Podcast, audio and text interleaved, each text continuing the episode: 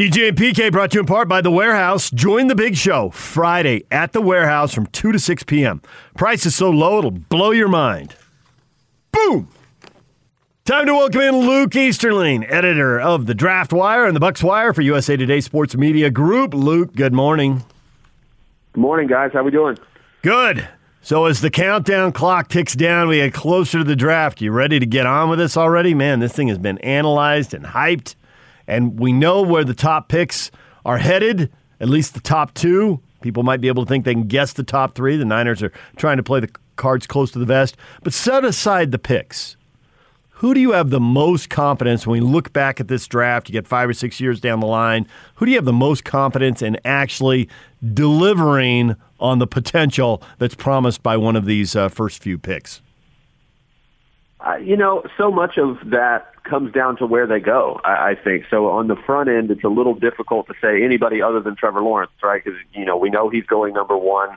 We know that honestly that the Jaguars don't have a, a really bad roster in terms of teams that you're used to seeing picking number one. Obviously, they haven't had a whole lot of team success uh, since losing that AFC title game, but this roster is really not not that bad. So I, I think that the fact that the Jags are going to take him at one, they've got an additional first round pick, they've got multiple second round picks they've got a chance to, to really build around Trevor Lawrence very quickly and be successful. So, I mean, you know, that's the easy answer because we actually know where he's going to end up.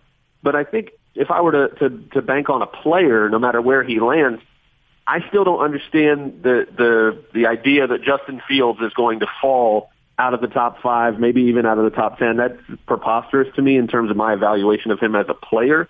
Um, obviously, Zach Wilson's probably going to go number two. I would take Justin Fields at number two with that without question. Um, so I, I think whoever ends up with Justin Fields, whether it's a team trading up to get him, New England from 15, maybe maybe they jump up uh, ahead of Denver and Carolina at, at number seven with Detroit. But I think whatever team is lucky enough to land Justin Fields outside the top five, uh, if that happens to uh, to take place, I think that's what we'll look back on similar to the fact that, you know, when, when the Bears traded up for Trubisky and left Watson and Mahomes on the board, I think it'll be that similar kind of move, especially if we see Mac Jones go ahead of Justin Fields. So obviously, then you're at odds with what the Jets are expected to do in that you believe that Fields is going to be better than Wilson. Why is that? I see a guy who is way more consistent on film. Uh, I think I, I see a guy who is bigger, more physical in the pocket, and, and can can handle um, you know the, the the rigors of an NFL game and handling a pass rush. Obviously, you know the one of the biggest reasons Sam Darnold didn't succeed in in New York was you know his supporting cast wasn't that great, and particularly along the offensive line. So with a guy like Zach Wilson, if you're putting him behind that same offensive line, I don't know how well that's going to go. And I think when you compare the, the, the highs on on Zach Wilson's film are great. If you make a highlight reel of Zach Wilson, he looks like a potential number two overall pick. But if you make a low light film, you'll wonder why he's being drafted at all. So I think that's where it comes into with me. The, the consistency is just not there. Obviously, the flashes are incredible, and I blame Patrick Mahomes. You know, you get you have a guy like Wilson who can make some of those Mahomes-like throws, especially when he escapes the pocket and he can sling the ball, eh, change arm angles, and do all these fun things, and that's exciting. But Mahomes is great because he also takes the layups. He can hit the layups. He can be consistent with his accuracy. And I feel like Zach Wilson just didn't do that enough for me on film. And again, usually his team was the best team on the field, if not always last year. And the fact that he was still inconsistent and not able to be dominant on a consistent level against lower level competition, that gives me concerns. And when you contrast that with what Justin Fields was able to do against some of the top competition, particularly that performance against Clemson while playing injured, I just don't understand why that's a conversation. So, if you're one of the quarterbacks the Jets pass on, should you be happy about that because they don't have enough around you to make anybody successful, no matter who they pick? Or do you think with a new coaching staff, new regime, uh, the talent's going to get upgraded and whoever it is, probably Zach Wilson, but whoever it is is going to be dealt a better hand than Sam Darnold was? Yeah, I do think there is some some hope to be had there. I don't know if I would call it confidence because we haven't seen that team on the field yet, but uh, I think they made a great hire with with Robert Saleh. I think that you know Joe Douglas probably can't do any worse than than the management that's been uh, in charge in New York for the last few regimes.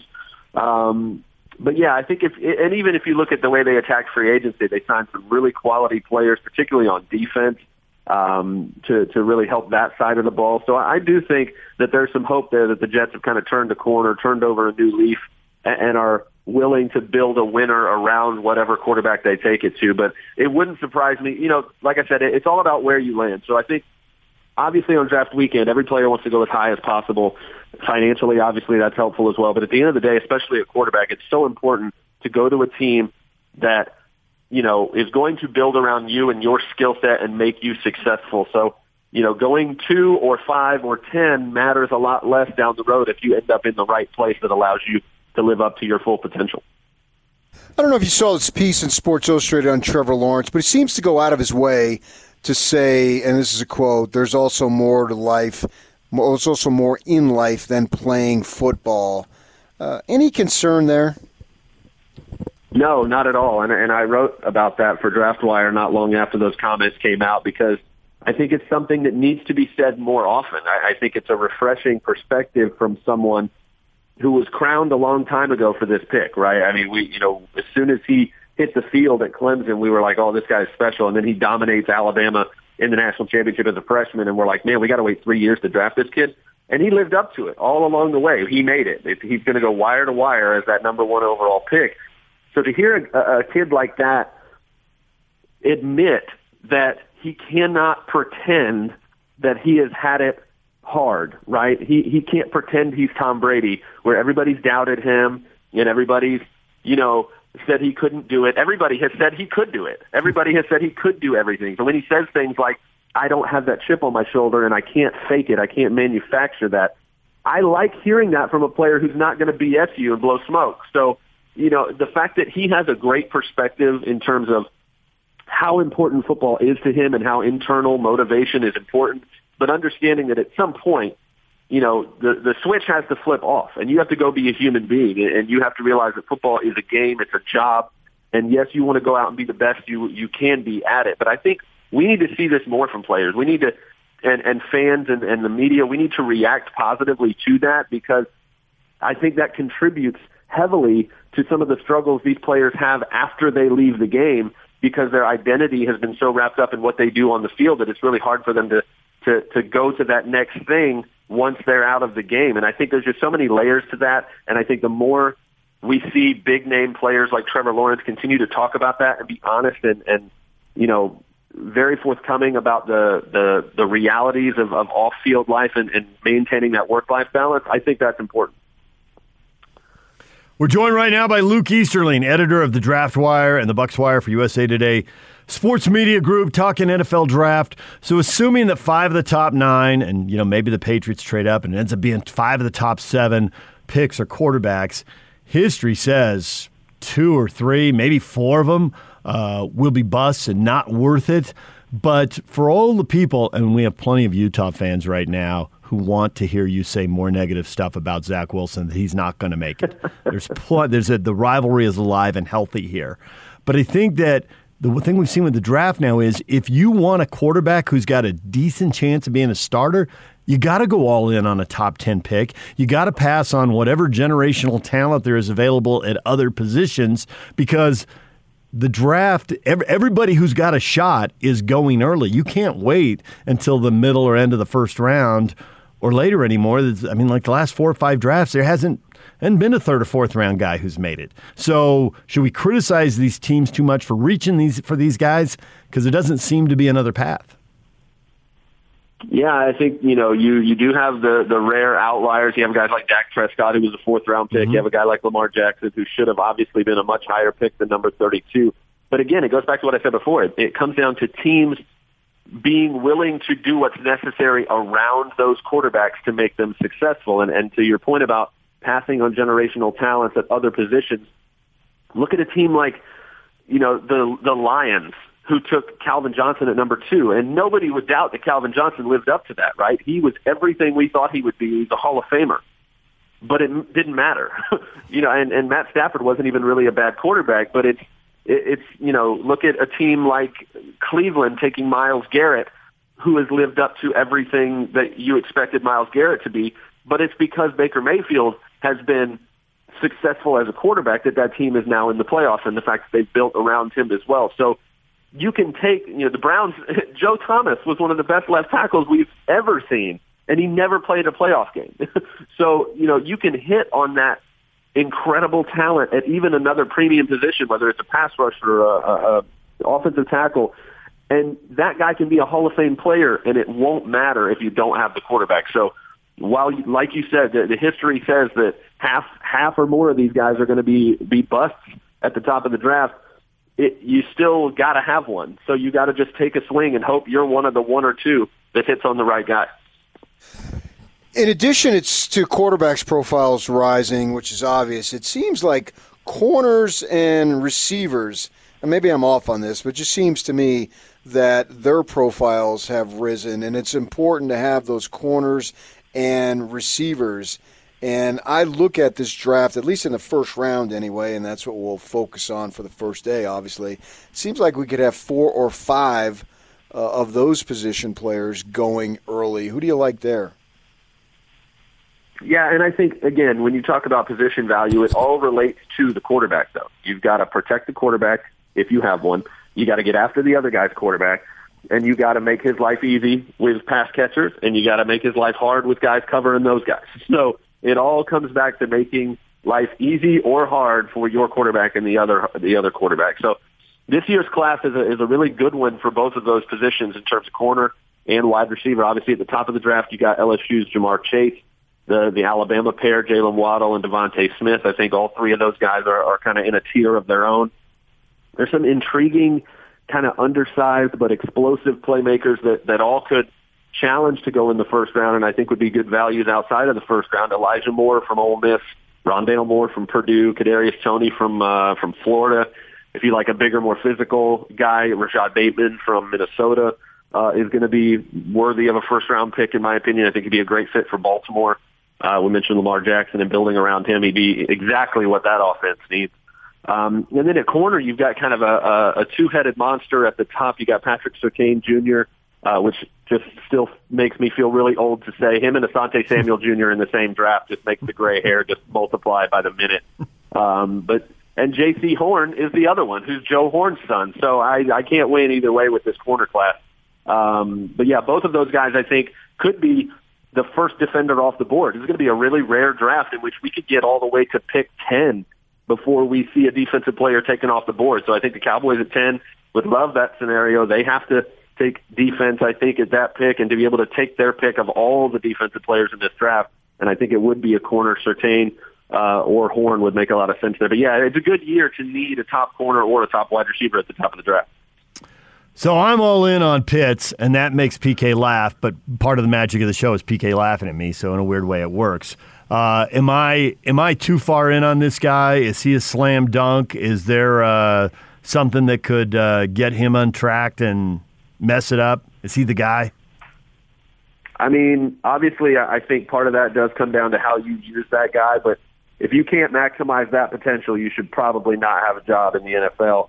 Um, he's the best non-quarterback in this draft. He is number two overall on my board uh, in terms of just grading and ranking the players individually in a vacuum. So it's Trevor Lawrence and then it's Kyle Pitts. Um, and honestly, his athletic profile, no matter what position you call him, is basically, I mean, the closest we've really been able to find is Calvin Johnson. I mentioned him earlier, and, and I, I hate to make comparisons with Hall of Famers to rookies because it's just not fair, but athletically, he compares very favorably to Megatron. So when you talk about adding that guy to your offense, you can call him a tight end, you can call him a wide receiver, I call him a unicorn. You can call him whatever you want. That guy with that skill set is going to be able to dominate at the next level. He's big. He's athletic. His arms are ridiculously long. He's got the largest wingspan in this draft. Those are all things that quarterbacks are going to love no matter where he lands. I think he's going to be a difference maker. He can make plays at all levels of the field. Obviously, he's going to dominate in the red zone he's he's the kind of guy who's not covered even when he's covered, and and when you're always open like that, you can win those contested catches. Quarterbacks are going to fall in love with you. I think he is the real deal. I think he's worth a top five pick. If he falls anywhere lower than that, it's going to be a one we remember for a long time. Harrison, Etienne, the only possibilities for running backs going in the first round. You like somebody else? No, not at all. And I think honestly, Javonte Williams from North Carolina, I'd put money on him going in the first round instead of uh, Travis Etienne from Clemson for sure. I think that that's definitely the top tier, those three. But if I had to, if I had to put money on it, I obviously I think Harris would be the first off the board. Uh, but I think Javonte Williams from North Carolina has a better chance of cracking the first round than Etienne at this point. So, under your theory, which I think makes a lot of sense, that what makes a quarterback's life better and makes quarterbacks more productive, why don't running backs get more play? I mean, isn't Ezekiel Elliott making Dak when he's healthy? Obviously, uh, Dak Prescott, and apparently he's going to be back to health this year. Doesn't he make Dak Prescott's life a lot easier and make him a better quarterback? The threat of that run game. Absolutely, and, and this is the part of that running back conversation that's that's more complex than people want it to be. I think. I think people want to either say, "Well, you have to take a quarterback, uh, a running back this high to make it make sense or make a difference," or you can wait until the fourth round because you know look at these examples. We always want to use the outliers. We always want to use the exceptions to influ- you know to to justify the rule, and that's not how that works. When it comes down to it, no matter what position, you take really good football players and you'll be okay. And that's when, when I think about a guy like Najee Harris, you know, people will say, oh, you know, it's too early to take a running back at 24 if you're Pittsburgh or even if you're 18 at Miami. Not when it's a really special player, a really good player. You're 6'2", 235 and can do what Najee Harris can do physically and, and he's a three down back and can make plays in the passing game, the running game. I don't care what position that guy plays. He's a he's a very special player and I want him on my team. So you know, just because the Jaguars found James, James Robinson last year the way they did doesn't mean everyone can do that, or doesn't mean that you know every running back in the fourth round has a better chance of, of being a better value for you than taking a guy like Ezekiel Elliott at four. If you determine that this guy can be a special player for your offense and, and be such a difference maker, and again take so much pressure off your quarterback, obviously you have to have the offensive line to allow that guy to work. But I, I just don't buy into this you know, you can just find a core, you can find a running back later. You can find one later. Yeah, every now and then somebody does, but that doesn't mean you should pass up the best ones in the draft if that's something you need because you think you can be the one to find the one or two guys in the later rounds that'll end up being productive. That's not how it works. Well, Luke, we appreciate the time and the insight. We'll be fascinated to see how it works out, and all eyes are on Zach Wilson here. Uh, we appreciate the time. Thanks a lot. Hey, my pleasure, guys. Enjoy the draft. Luke Easterling, you can read him. He's the editor of the Draft Wire and the Bucs Wire for USA Today Sports Media Group.